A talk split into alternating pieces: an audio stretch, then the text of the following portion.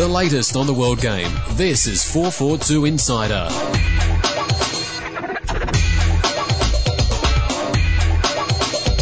Hello, welcome to this week's 442 Insider podcast. I'm joined as ever by editor Trevor Trahan. Hello. I'm publisher Andy Jackson. Trev, let's kick off. Plenty to discuss. Asian Cup, uh, A League, massive Premiership transfers. We'll get to For that some later. people. We'll get to that later. Anyway, mate, let's kick off. Uh, Socceroos review. Two games to uh, to pick the bones out of. Mm-hmm. Um, started the weekend with uh, you probably say creditable one-one draw against South Korea. Yeah, I think we called it, didn't we? Yeah. That's what we felt that it was probably heading towards. Probably more open than I expected. Even though it was only one all, um, I thought both teams would be pretty happy with a point, but we came back at them well when you know South Korea took the lead. Um, and we've got nothing to fear against that side either, or, or Japan, who who seem the most likely winners at the moment, don't they? After smashing Saudi Arabia. Um, yeah, I mean, good, good results. Group stage is about getting getting the job done, and that's what we've done, isn't it? Yeah, I mean to to beat obviously to win the Asian Cup, we're going to have to beat a team the likes of South Korea or Japan. Japan, one of those two, I think, Say, yeah. Or Iran, who are obviously looking strong in qualifying. Um, did you see enough um, to suggest that we've got the ability to do that? in in the South Korea game. Yeah. Not not particularly. I, I kind of got that impression, and you get it quite often that we look solid, we look hard to beat. No one's going to roll us over easily. But if we're going to get all the way, we're going to have to find ways of just edging teams out, aren't we? I don't think it's going to be a sort of a spectacular route Yeah. to the final, is it? Um, yeah, there, there's enough there to be op- optimistic that we can do that, but there's also not enough there to be really confident and say, yeah, we'll go the whole way. Yeah. Um, obviously, the, the, the- big uh, problem that that game created for Socceroos was the loss of uh, three players through injury Jason Culina, Luke Wilkshire, uh, and David Carney. The, the former Culina, it probably looks like his tournament's over from all, uh, from all reports we've got coming out of Doha. It's this knee injury that he's been carrying through the A League season, which looks like it'll curtail his, uh, his um, participation in this tournament. Um, Wilkshire, by all intents and purposes, should be back for the quarter final. We hear. Um, I mean, is Culina a big loss for us? I might say the other two are bigger losses. Not, I think Khalid, you know, you could say Clean's the better player out of those three, but we don't have natural replacements on the right and left. We ended Yeah. up with Jade North on one side and Matt, Matt McKay on the yeah. left back. So, we- you know, that's a bigger problem. Um, if Wilkshire is back, I think that's a big deal because I think him and Emerton on the right um, are really important to us, especially, you know, the style that we play. Carney doesn't look that likely though, does he? No, although, yeah, I, mean, I think his shoulder popped out. I don't think it was a sort of full. I got the impression it wasn't a full dislocation. Obviously, he's, he's had a shoulder reconstruction before. He had it when he was with Sydney FC, so um, it's an ongoing sort of chronic condition for him. Um, okay, let's move on to Bahrain. Uh, edged through one 0 um, Mile Jedinak obviously was the Socceroos goal scorer in both games. We've been really critical of him. Oh well, I'll, I'll, I'll, no, I'll get on to that. I'll get on to that. Um, yeah, you can't argue with his, with his contribution from a goal scoring point of view. Um, two different, very different goals. Um, goal against South Korea with muscling, sort of a header, got in front of the keeper. Goal against Bahrain, good strike. Um, used the conditions well, made sure that he, he kept it down and it bounced on the ground, gathered pace off the turf and uh, just beyond the keeper. Um, what about the Bahrain game? Obviously, the Valeri came in for Culina, Jade North, as you said, came in at right back, and Matt McKay slotted in at left back. Um, what were your thoughts on how that affected the way we played? Um, I thought they they did better than I expected when I saw the team line up. You know, when you're thinking you- you've got a, a midfield with limited international experience and you're going to play him left back, and then you've got a traditional centre back who you know who has played at the right before playing right back, um, you'd think that that's going to be something that they're going to target. I mean, South Korea certainly wouldn't have. You know, Park Ji-sung would have really gone at you know one of those two, knowing that they were playing out of position. And I think if you know, if we don't get, you know, Carney and Wilkshire back, that could be a problem in the later rounds against the better sides that are going to sort of, you know, look to exploit it. I mean, for me, I mean, it's highlighted for me, and we did talk about this when the squad was announced that you know, Carney is is a arguably a makeshift left back himself, um, and we went with no cover in that Yeah. position. We went without a recognised left back, and you could argue that Luke Wilkshire is not a right back by trade. You know, he's more of a midfield player. So we've gone into a major tournament for us with um, with two converted fullbacks and no cover for either. Yeah. Um, so is this really, you know, our own sort of problem that we've created? Yeah, I mean, I expected to see Brett Emerton drop to right back and, and someone else move into the midfield where we've got more stocks. I mean, it'd be a shame to have Brett that far back because, you know, he's useful down there, but he can always get on up the overlap. So I was surprised to see Jade North step in there. Have you, um, not that much off topic, have you heard of a lad called uh, Brad Smith? He's a Liverpool youth player who's an Aussie and he's a left back. Right. And he's supposed to be. Let's get him in. yes, Never seen him play. Let's get him on the. Let's let's, start let's get behind him on the forums. Let's start building him up now. The Aussie Roberto Carlos. but he's supposed to be lightning quick, and they've got big hopes that you know he might be the one to emerge. Well, I mean, Shane Lowry has made squads. Mm. You know, he's still not been capped. You know, and he, they, he made a couple of squads, and then they haven't taken him. You know, and he, he can play left back. Um, I think for me, I mean, uh, okay, let's let's talk about the, the structure, and I, I, you know, my view on this, and I, I put this out on Twitter at the weekend after the Korea game, is that I think um, I think I don't think we can afford, particularly against the better sides, to play two holding midfielders in a in a 4-4-2 because I think the problem that that creates.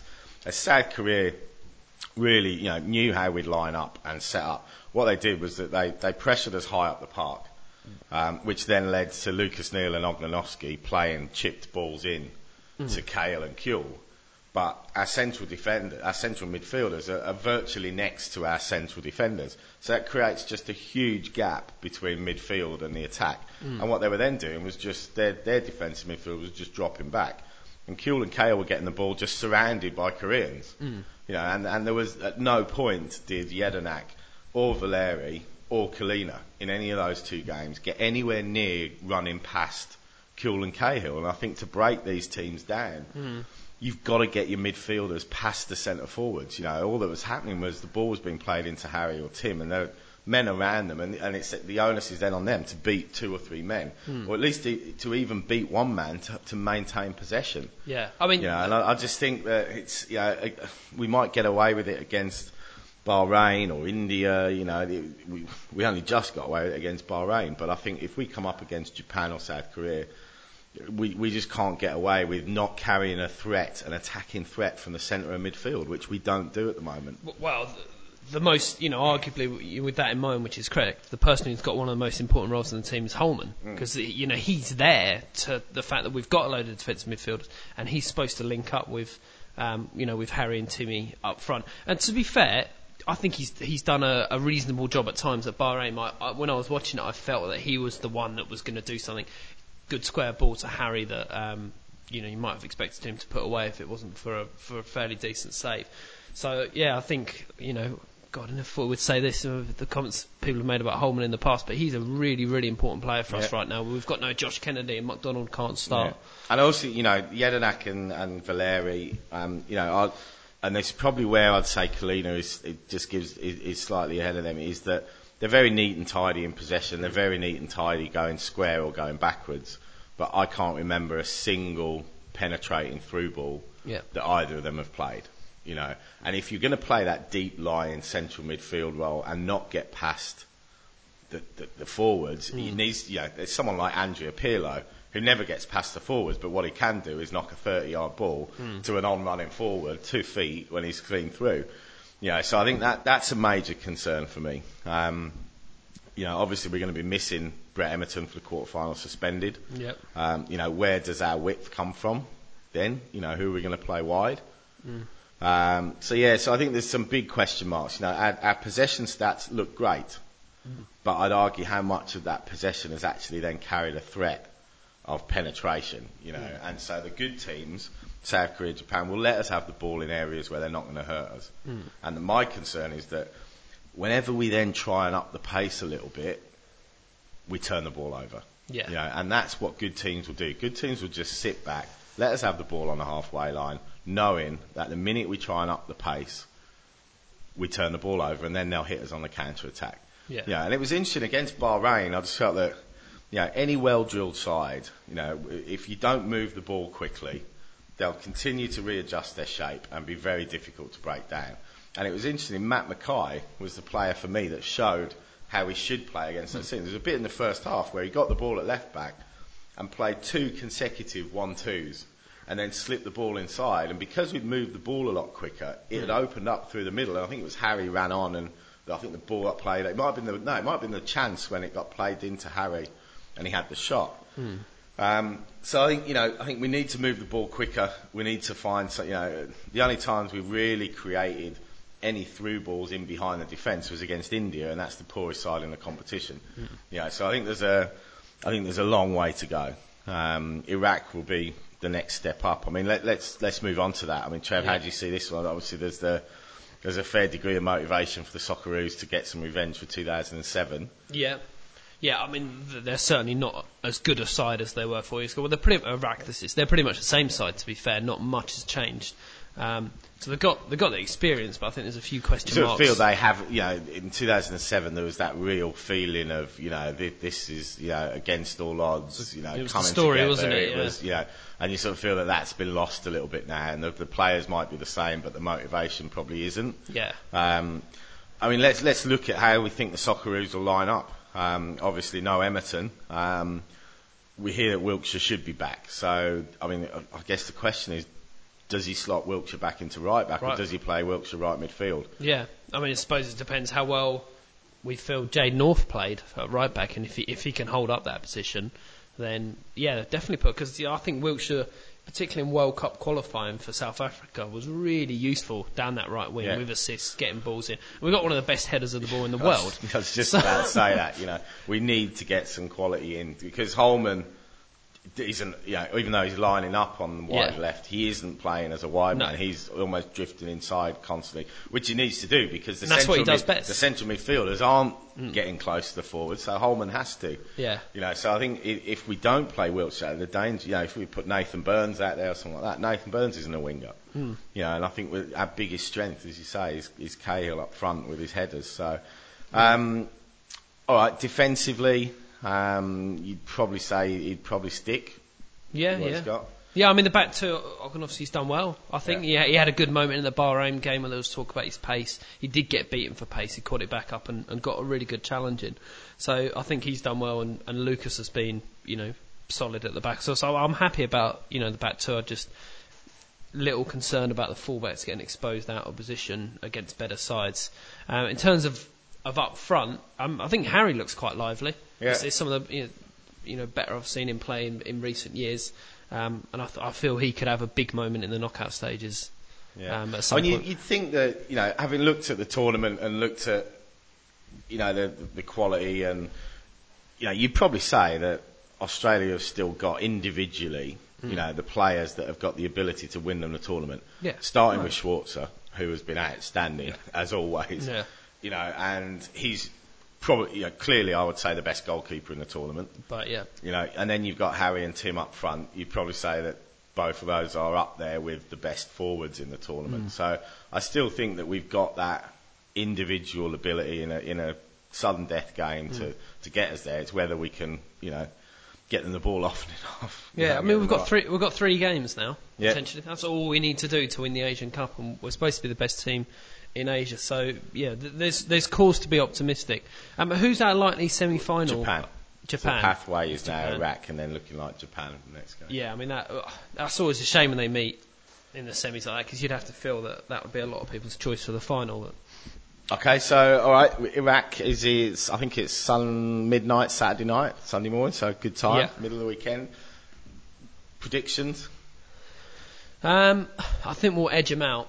I think yeah, close. Um, we've been looking, you know, pretty good at the back, and I'm going to predict another clean sheet and a, a one 0 Socceroos. Scott, Okay. Scott McDonald. No, not really. That'd be stupid. No, but they- they'll win one 0 Okay, all right. I'd probably agree on the the the, the difference. I think it will be. I'm, I'm going to go two one Socceroos, maybe even two one after extra time. Do you know what I'm saying about Scott McDonald when he got brought on? Obviously, when you come and you play for 10 minutes, that's still another cap, isn't it? Yeah. So you must be thinking, It's God, another that's stat, another, another appearance without a goal. Poor sod. Yeah. Anyway, all right, that's all for uh, part one. We'll be back uh, in section two to uh, cast our gaze over A League round 23, so stay with us. The new issue of 442 is on sale now, and we look at one of the closest title races in English Premiership history. We speak to Carlos Tevez, Gareth Bale, Frank Lampard, Nani, and analyse just how Cesc Fabregas makes Arsenal tick. Also in our site are A-League hotshots Leckie, Kruse, Djite, Brosque and Williams. We go one on one with Gus Poyet, and Simon Kuper pulls no punches in his piece on where Australia's World Cup bid went wrong. It's on sale now at all good newsagents and on the iPad via iTunes. The latest on the world game. This is 442 Insider. Hello, welcome back to the 442 Insider Podcast. We're going to cast our gaze now over the A League round 23 action. Uh, we'll rewind back to the weekend first, um, although there were games last night. Uh, Friday night, I think it was, was it Friday night? Yeah, Gold Coast uh, took care of North Queensland Fury quite comfortably. As we talked about last week, Fury seemed to be limping towards the end of the season for, for obvious reasons with the, the doubts over the, the future and sustainability of the club, which obviously is not helping anyone. Uh, Gold Coast just too strong for them. Djite got a double. Shane Smeltz back on the scoreline. And Chris Harold, 80 feet now. What's that?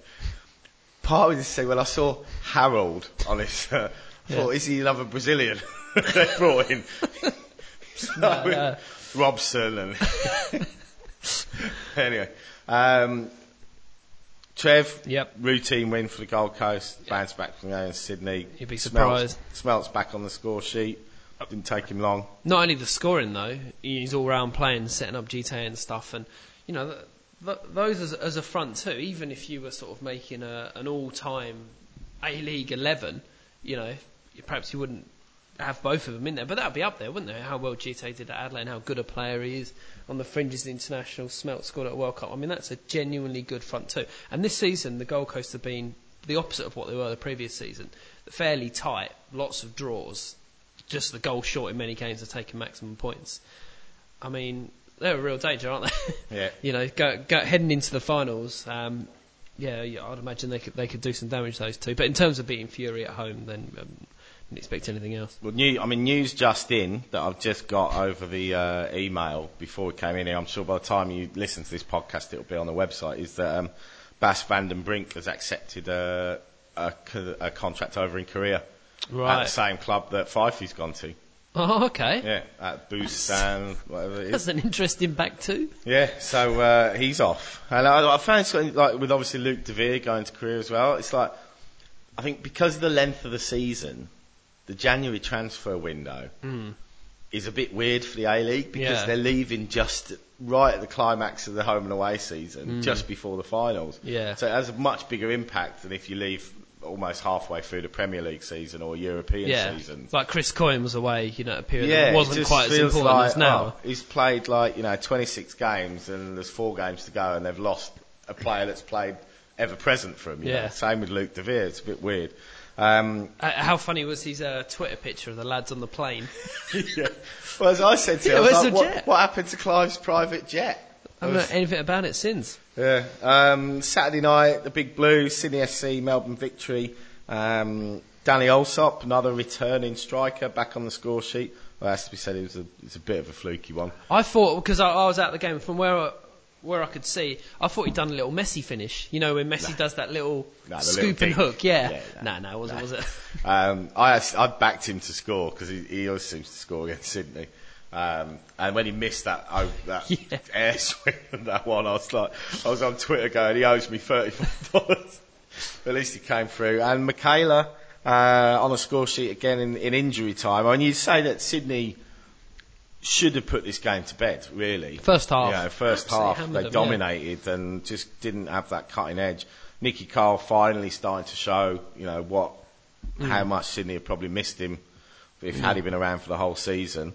But he, I mean, how close must Michaela be to getting a start? Yeah, I You mean, he looks good, doesn't he? And- The thing I like about him is that he just seems to take up the right positions. You know, Mm. he's an out and out goal scorer. We saw it the week before when he came on. He had two or three chances and scored one. Yeah. Again, what I liked about that finish was yeah, he didn't try and do too much. Yeah, he just redirected it and controlled it. A very good sign of a good striker. That. So um, Yeah. so yes, I'll, uh, he must be uh, pushing for a starting berth this weekend uh, We- when Sydney travel to the Mariners. Considering their dominance in the first half, and if he's as good a finisher as he looks like he could be, it could have been a different scoreline.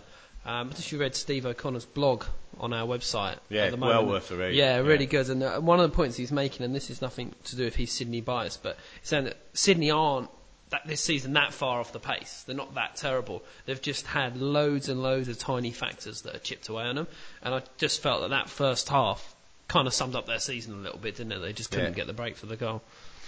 Okay. Uh, other game on Saturday was Perth Glory one, Melbourne Heart one. It was. Uh, it will be remembered as probably one of the best strikes we've seen in the A League. Go it. Alex Terra. What a finish! Yeah, wasn't under a lot of pressure though, was he? No, but, but even still, Yeah, to, I know, I to, know, to yeah. set yourself up with a touch like that and then bury it. And the thing that, that I like was was he actually, I think that was he took it early. He took the bicycle kick early, so he Mm. flicked it up, Yeah. and then it was almost in one movement. Like the ball wasn't at the top of its, the ball wasn't dropping. The ball was going up as he Yeah. connected with it, which made it more the more difficult for Velaphi to get anywhere near it.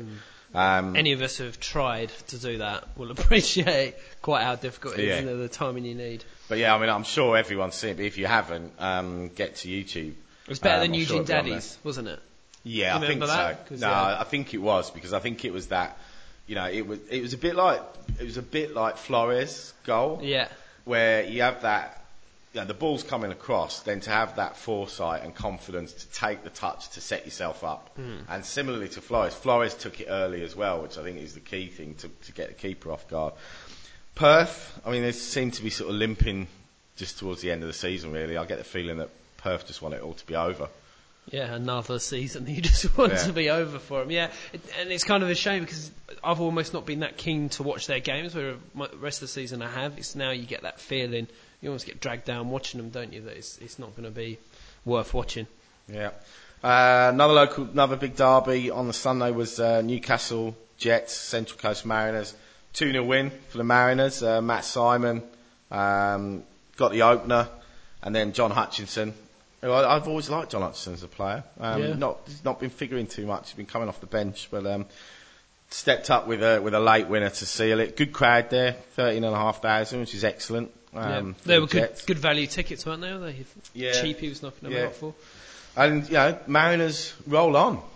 Yeah, I mean they've been doing well all season, and they're hitting form now, going into the finals. Yeah. So you'd have to feel they're, uh, you know, a really good chance. And I think, you know, I think talking about Hutchinson is a good case in point that, you know, that the one thing that the Mariners have got is they've got some good strength in depth as well. They've got players on the proven A-League quality players on the bench that can come in and, and really sort of, co- you know, contribute from the subs bench. You know, they brought on Hutchinson and Michael Baird in that game, you know, both of whom have, have, uh, have scored goals and Hutchinson's been there from day one. Um, there were two games last night. Uh, Melbourne Heart drew with uh, Gold Coast. Alex Terra on the score sheet again. That was cancelled out with the GT goals before half time. Um, Trev, Yes. what, I mean, Gold Coast sort of 4 0 on draw, lose to Sydney. You know, uh, they're going to lose Van den Brink, looks like, from the, from the, who's been sort of anchoring the midfield for them in, in recent weeks. Um, Mariners seem to be sort of really sort of pulling away in that second spot now, I'd say. Well, yeah, I mean, you, you couldn't. You remember we were doing stories about it being a two-horse race. You know, not that many weeks ago that it was Yeah. between Brisbane and Adelaide. Um, in terms of Melbourne Gold Coast, a real par result, wasn't it? Two mid-table teams. Um, you know, the slightly better one on the on the road, and it ended up being a draw. Um, yeah, I, th- I think they'll they'll probably take that. They've concentrated much more on picking up the home points, haven't they, this season? You know, Gold Coast and the, yeah, they, they, they take point. In t- in terms of Heart clinging into that finals position, um, it's still quite tight, isn't it? It's not going to take a lot to to go past them. Yeah, Games in hand as well. Yeah, I mean, the, the, I will. Let's just talk about. We'll, we'll look at the league table in a minute. But um, the second game last night was the Mariners went on the road to Perth, toughest, uh, tough away trip as we talk about. But they, they got they got up two goals. Daniel McBreen and Matt Simon within a minute in the first half. Uh, Todd Harris got one back for Perth before um, Actually, Jamie Harnwell got sent off before they got one back, and then Pellegrino got sent off in injury time. All happened, didn't it? So It that's the, uh, penalties the old value bet. Red cards when Perth play.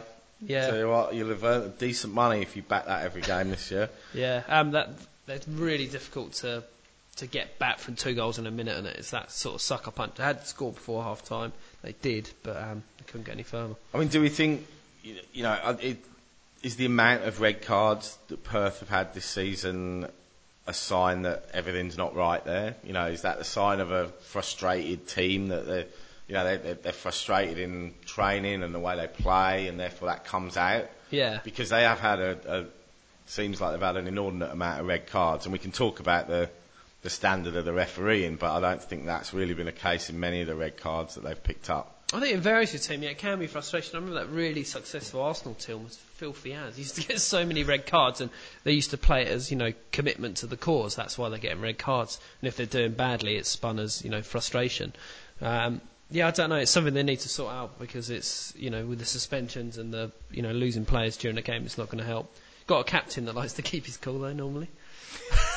he leads by example. All right, so where we stand now, finally at last, the league table is, for, in terms of the games played column, is starting to get a little bit more parity to it. Uh, for a while, there were four games difference between some of the teams, which made it difficult. Um, but now we've got everyone within two games of each other. So top are still Brisbane Roar, play 26, 53 points. Central Coast Mariners are in second, played 25, 46 points. Adelaide play 25, 43 points, and Gold Coast play 24, 39 points. That's the top four. Um, around the finals berth, looking for that sixth spot, we've got Victory and, and Heart on 33 and 32 points. That's fifth and sixth at the moment. And then going back, you've got the Jets, Phoenix, and you'd probably say Sydney are out of it, back on 25 points. But, Yeah. So you'd probably say down to eighth, they're still looking at a realistic finals chance. Yeah, Wellington have been very quiet this season, haven't they? They've really just they've been marooned in that position, either sort of in sixth or seventh or eighth. Um, yeah, it's a shame. I always like to see Wellington make the finals as well. So Yeah. Um, okay, leading scorer Sergio Van Dijk, 13 goals, and then there's three goals back to Kosta Barbarouses, Robbie Kruse, Matt Simon, and on a bit of uh, form, isn't he? Solazar- S- Solazano. So, uh, all right, that's it for our A League review. Uh, we'll be back in part three to look at some of the main stories on our website, au.442.com. Visit Football Emporium on www.footballemporium.biz to see the largest selection of football merchandise and memorabilia in Australia. A real football shopping experience. Or why not pop in and visit them directly at 139 Victoria Road, Drummoyne. Or simply call them on 1300 4 goals to find out what's new in the football world. Back to 442 Insider.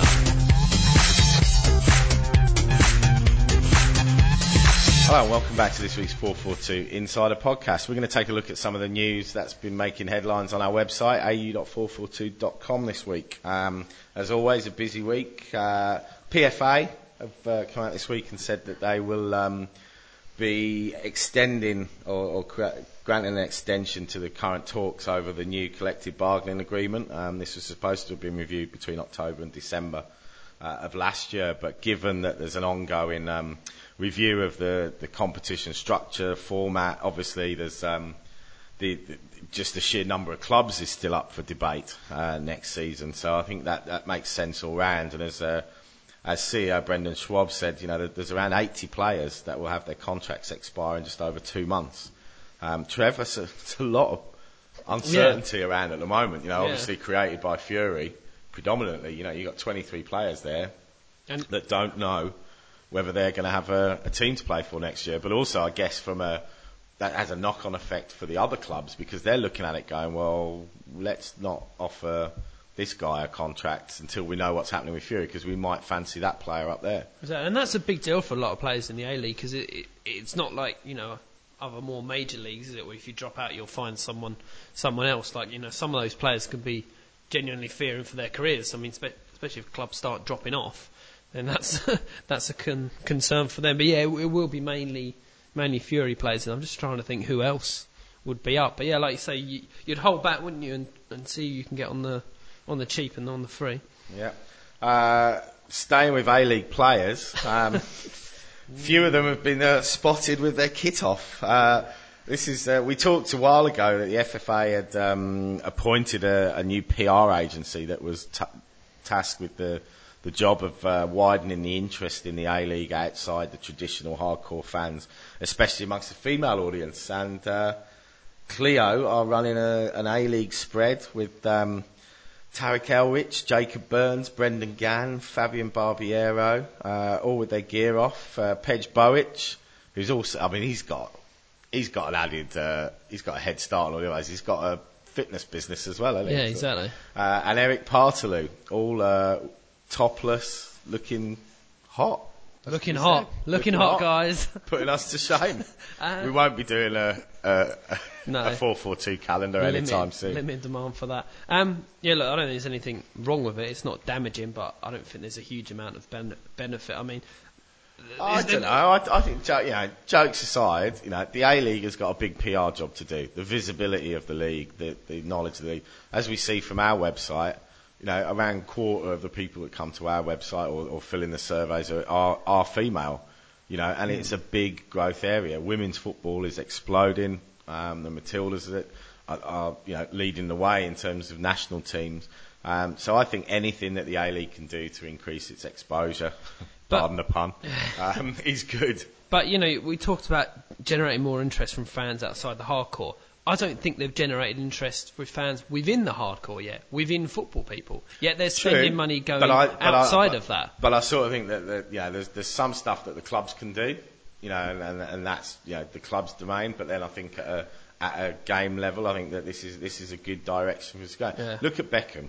Yeah, you know, but that's Beckham though, isn't it? no, no, no. But what I'm saying is, would Beckham would Beckham's appeal be him if he looked like Carlos Tevez, Hmm. or if he looked like Peter Beardsley? No. you know, it's that package of you know, let's face it, he's never been the best player in the world, but mm. he's the best known footballer in the world. You know. Yeah. and part of that is the way he looks and his image, and you know, and I think we need to play on that But- because it is it is a major part of football. But I would say that both in terms of footballing ability and images, he's high. He's a far higher grade than Yeah, this. I mean, it's all are- about are- scale, isn't it? Yeah, but are they? You know, are they going to see pictures of these players and then want? You know, we're talking about women. Are they now going to be going to games in their hall? Like I said, I don't think it's damaging. Nothing. You know, nothing's gone wrong. I'm just not entirely sure if we, if we sorted out our Don't own be back. so insecure about it, Trev.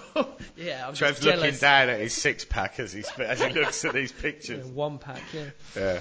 All right. Uh, so moving on, uh, Rini Coolen admits he's disappointed to lose uh, Iain Fyfe to the Korean club. Um, he's got a replacement lined up. Um, does he actually say who it is? I don't think he did. So he's, he's hinting that he's got someone lined up, um, but he's not telling us who it is. Yeah. There So he go. sounds good. Sounds like a good replacement. Yeah. Um, yeah, I mean, you know, a lot- a lot's been said about Fifey, but he's a he can be a relatively solid A League player, and I, th- I think he's done better at Adelaide than a lot of people, Yeah. you know, would have expected. To be fair, so yeah, the, Well, I think you know if you look at you know Fyfe was probably you know given a bit of a rough deal by a lot of the fans at Sydney, and Cornthwaite as well has been you know not always had the easiest of rides there. Yet they've proven themselves to be pretty indispensable this season to the point that that they don't have a ready-made backup, um, and people are now you know really cool and he's uh, saying it's going to leave a big hole when he leaves. Um, but apparently Monday uh, is going to be D-Day when Rini Coolen's going to uh, announce the replacement. Um, Miron Bleiberg hopes that 20,000 will uh, come out and support Queensland flood victims. Um, it's a free entry clash with the Newcastle Jets this weekend.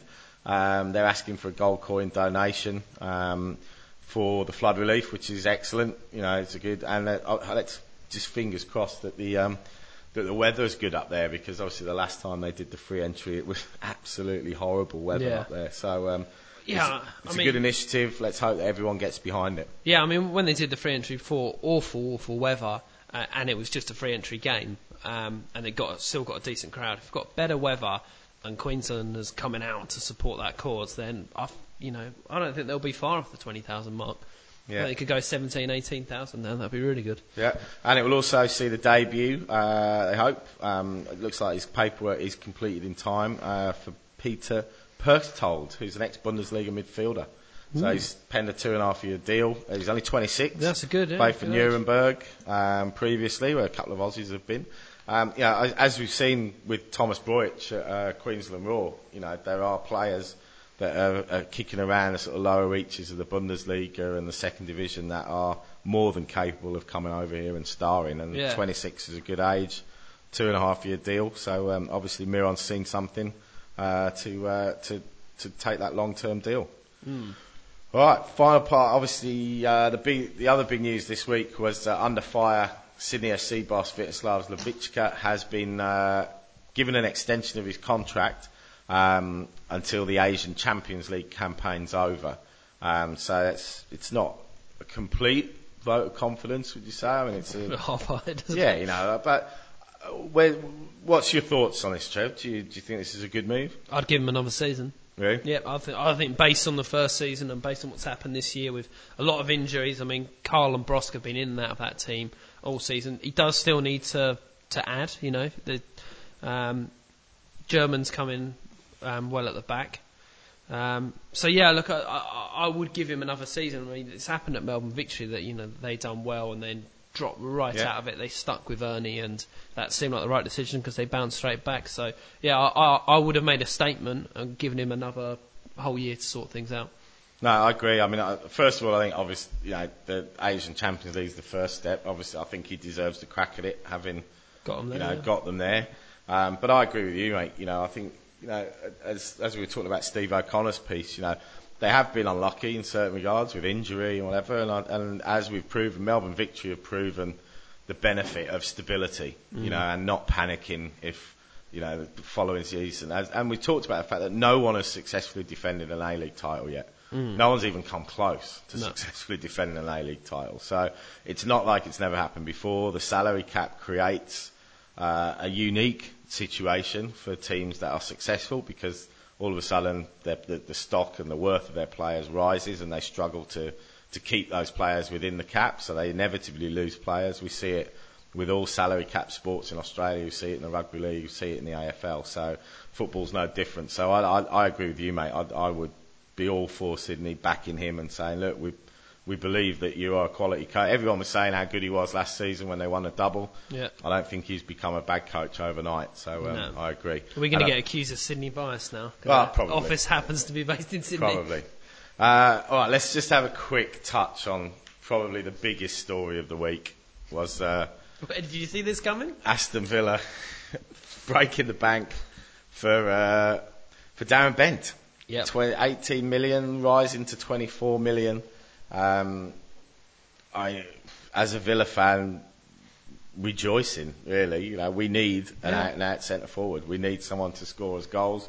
Uh, we haven't had any problem creating chances this season, but when our combined strike force, I think, has scored two league goals, um, that's there's no that's no secret as to why we're down in the bottom three. So I think you know you look at his scoring record, and it, it's well, it's not second to none. It's second to Wayne Rooney and Didier Drogba. Yeah, exactly. Um, And when you think that he spent most of his season at Spurs, sort of on the bench or, or in and out the side, he still ended up scoring 17 goals for them that yeah. season. Exactly. I mean, Darren Bent is a good player. He scores goals. He's proven to score goals for a long while. But he's one of those players, and there's a lot of them, particularly strikers, that for some reason fans don't end up liking. I, you know, I used to live near Ipswich back home. They hated him there, but he used to score him nearly 20 goals a season. He went to Tottenham. Speak to any Tottenham fan, they'll moan about Darren Bent, but there's nothing wrong with his record there. And now Sunderland fans are going on about, you know, you're not bothered he's gone. I mean, they have got very good money from. No one's denying that.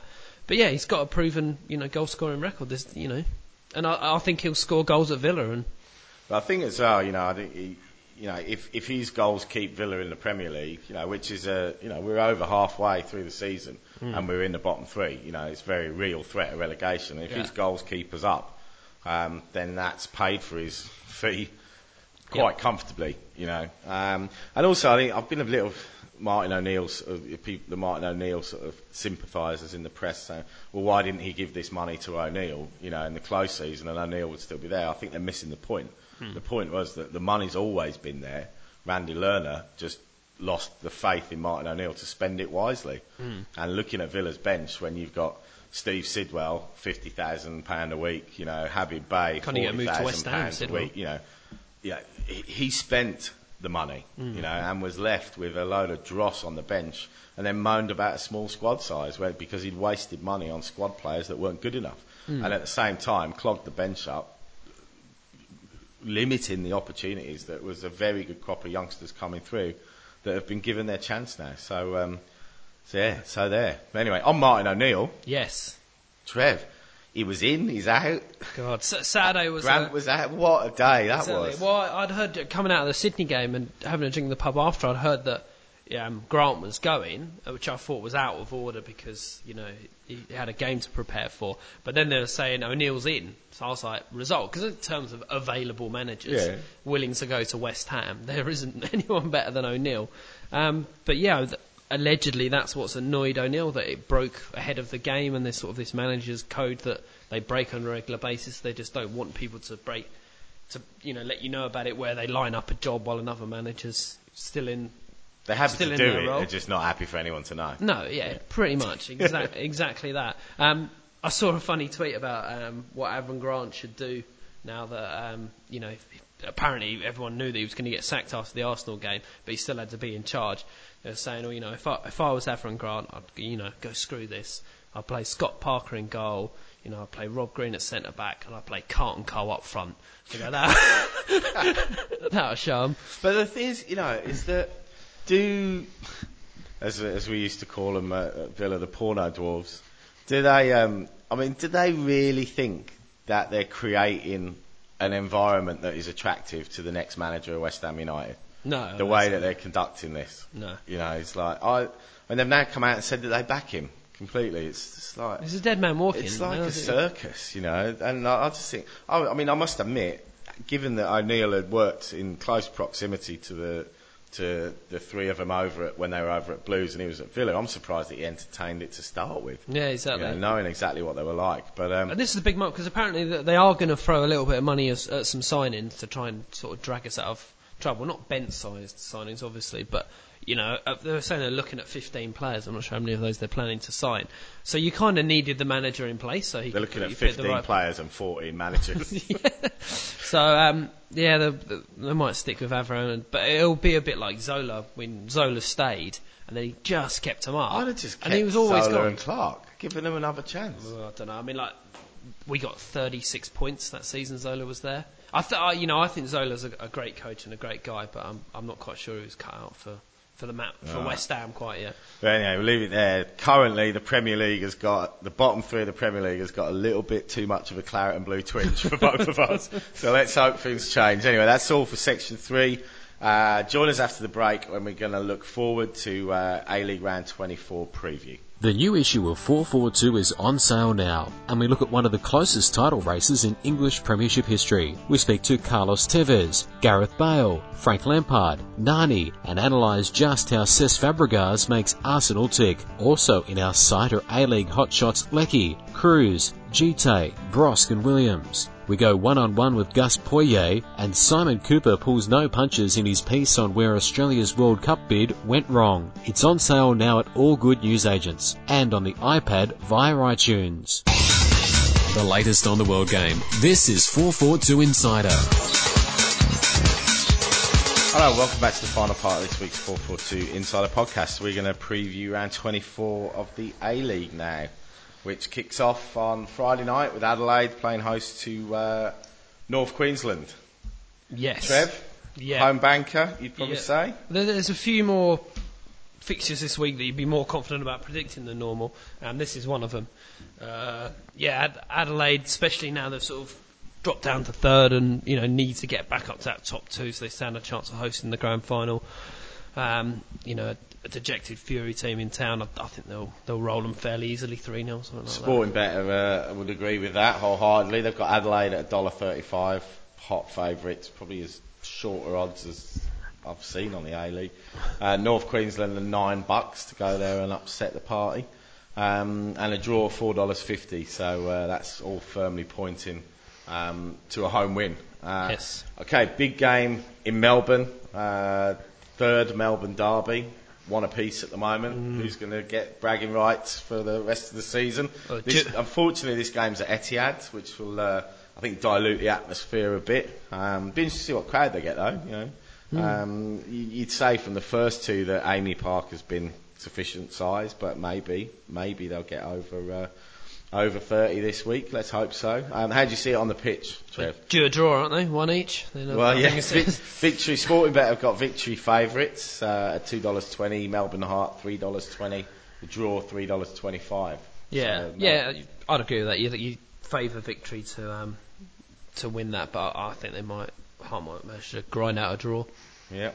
All right, Gold Coast, as we talked about, the uh, the flood relief game, free entry, uh, although a gold coin donation will go to uh, to the flood relief uh, fund, which is excellent. Uh, Skilled Park, um, Gold Coast, you'd say Sporting Bet have got them a dollar sixty with Newcastle six bucks away. That's not bad. That's a good bet. value bet. I didn't think it'd be that long. Uh, and the draw three dollars fifty. Yeah, I mean, you would favour Gold Coast. Big, big game for both of them, though, isn't it? Gold Coast need to sort of, um, you know, nestle themselves in that top four, and then you know, Jets need to get into the top six. Well, it's an opportunity for the Jets because if you know, there's every oppor- there's every chance that the, the Melbourne Derby could finish in a draw, in which case a win for the Jets would put them up into fifth. Mm. You know, so uh, they're by no mean no means out of it, and I'd say that um, anyone looking for a punt, I wouldn't I wouldn't say uh, that's a bad bet on the Jets. Not at It's, all. um, they do. They've always had that ability of one of those sides that can go away and win because of the sort of football that they do play. So, Yeah. um, so yeah, have a look at that for you. Um, as we say every time, it's Oh, the the longest. second longest, the second longest trip in club football in the world. Uh, Wellington play host to Perth. Um, you'd probably say the battle of the under, underachievers this season. Yeah, yeah. I mean, big hopes for Wellington at the, the start of the season because um, you know they retained a lot of their best players and had a great World Cup, and then Perth, good additions, started well. So yeah, it's you know, a few weeks into the season, if you were looking at this one near the end, you'd be thinking it would be you know two top four teams. So for them both to be out of it's a bit of a surprise. Um, Wellington too strong. Well, I'd too say Wellington aren't out of it at the moment. I mean, they're only they're only three points off. Um, well, actually, you know, if you actually look at it, Wellington are aren't out of it because they've they've got um, two games in hand on Melbourne Heart, and they're only three points behind them. Not so, not out of making the finals, but certainly lower than their expectations Yes. could have been. But uh, they're, they're too strong at home, and I think they'll win there. Well, Sporting Bet have got it. Uh, Wellington dollar seventy two, Perth four dollars seventy five, and the draw three dollars fifty. Um, I mean, you'd say Wellington have to win. You know, a Yeah. draws a draw's no good to them at this stage, so it, it should be an entertaining game. I'd probably say it might end up, you know, definitely a red card. I'll have look at that. Yeah, look at Uh, that's if uh, Perth can put a side out with the suspensions. Um, but yeah, I'd agree, probably a home win there. Uh, Central Coast play host to Sydney. Um, always a, a good battle. These games tend to be either like nil nil or three Four, or four, yeah. yeah. uh, let's hope it's the latter. Um, Sydney going back up up there. Normally take a lot of fans up there, which should make for a good spectacle. Yeah. Uh, Mariners in hot form. You know, probably probably the form side of the A League at the moment. you know. Exactly, yeah. I, I think there'll be a lot of goals scored in this game. I just don't think Sydney will score any of them. Really? Yeah. Okay. I think the Mariners will, uh, yeah, be far too good. Okay. Uh, Sporting Bet have got it $1.93 to the Mariners. Uh, Sydney $3.75 and the draw $3.40. Um, I mean, I'd like to see Michaela get a start. I'd like to see Michaela start. I'd like to see him with Carle behind him, like prompting little balls Yeah. through. You've got to say the Um, finals are gone, aren't, aren't they, really? You know, realistically. So let's not, you know, there's nothing wrong with blood in him or perhaps even a couple of the younger guys. Yeah, but the Mariners have got everything to play for. You know, I mean, is it? I mean, is it too late for the Mariners to to give up hope for actually winning the home and away season? I mean, they've got a game in hand, they'll- which I guess is this weekend because uh, Brisbane aren't playing. So this would put them within four points of the Roar with four games to go. Maybe I know Ange is, an, um, is a little concerned about the switch to Skilled Park Yeah. as well for some of their games. Um, yeah, I mean, yeah, it, it's certainly possible the way the Mariners are going, but I, I think the Mariners will carry on playing well. But I think that Brisbane have got too big a lead and too good a form themselves to be caught. Yeah, but certainly Mariners have got everything to play for for that second spot for the uh, for the chance to um, host the grand final uh, if they can beat the Roar. You would assume it would be the Roar over two legs. Um, so that's it for this week. Uh, Brisbane, as we said, get the bye. Um, one final thing, we were talking about the PFA earlier. Um, their annual dinner is coming up uh, soon on February the 14th. Valentine's Day will be a few it's a controversial day to do it. There'll be a few wives and girlfriends not too chuffed about that. I Tell you what we do, we're going to go and have a, have dinner with a, few hundred other footballers and their wives. Um, anyway, it's going to be at Crown Casino's Palladium Ballroom. Uh, they're dedicating the it's the Alex Tobin uh, medal night, um, and they're raising funds again for the uh, for the flood relief, which is excellent. Um, and you can go to it. They're basically uh, details will be announced shortly. We've got the uh, the early heads up on that. Fans are welcome to attend the night. Uh, you can either buy a, a standalone ticket for $195 or take a table of 10 for uh, 1,950 and support a great cause. And uh, being honoured on the night uh, will be um, Mark Viduka, who's the fourth recipient of the medal. Uh, he follows Johnny Warren, Joe Marston, and Craig Johnston, uh, which is effectively the, the Uber Hall of Fame of Australian football. This, so um, you know, and when you look at, I mean, let's just talk. I mean, they're included on the, the details they sent me is, is Mark Viduka's stats, his career stats. Mm. So let's just look at this, right? 93 95, Melbourne Knights, 48 appearances, 40 goals. 95 to 98, Croatia Zagreb, 84 appearances, 40 goals. 80, 98 to 2000, Celtic, 37 appearances, 30 goals. Uh, Leeds, 2000 2004, 130 appearances, 59 goals. 2004 to 2007, Middlesbrough, 72 appearances, 26 goals. Newcastle, 2007 to 2009, 38 appearances, 7 goals. Total, 409 appearances, 202 goals. It's the magic goal every other game. bad. It's not bad for someone that, um, you know, as unfairly, I I guess, mostly from his national team appearances where he played 43 times and scored 11, um, albeit play, often playing up front on his own. You know, it- it's easy to forget the fact that he was a very, very prolific goal scorer at club level, um, and certainly a, a well-deserving uh, winner of the Alex Tobin medal. So, if uh, you're down in Melbourne, if you're a big Dukes fan, uh, then get along. The full details will be on the website soon as we uh, as we get the full details to let you know. But um, that's just an early heads up that it's coming. So uh, that's it for this week, Trev. Thank you very much. Uh, by the time we talk next week, You say Socceroos will could be in the Asian Cup final. When's the semi final? Big Yeah. question. I Oh, think yeah. it is. Be Yeah. Saturday night the semi. I think the, yeah, so we could be talking next week with a Asian Cup final to Yeah. preview. Or mercilessly, Will we be? mercilessly on the criticising spot. Will we be talk previewing an Asian Cup final with the Socceroos in it next week, Trev? No. Okay. just because of Japan, just because of Japan in the semi. I'm going to say yes. I'm going to Oh, be positive. I'm going to say yes. So we'll see you, You next said week. we'd win the World Cup as well. Rubbish. We'll see. No, no, the bid, the bid. Oh yeah, we'll see you next week to preview the Asian Cup final. No matter who's in it, we'll be previewing it. But let's hope the Socceroos in it. So uh, enjoy your football this weekend. Get out to the A League. Watch Socceroos at the weekend, and we'll be back next week to pick the bones out of it all. Thanks for joining us. 442 Insider is a Helms Media Solutions production. Visit helms.com.au to find out more about our services.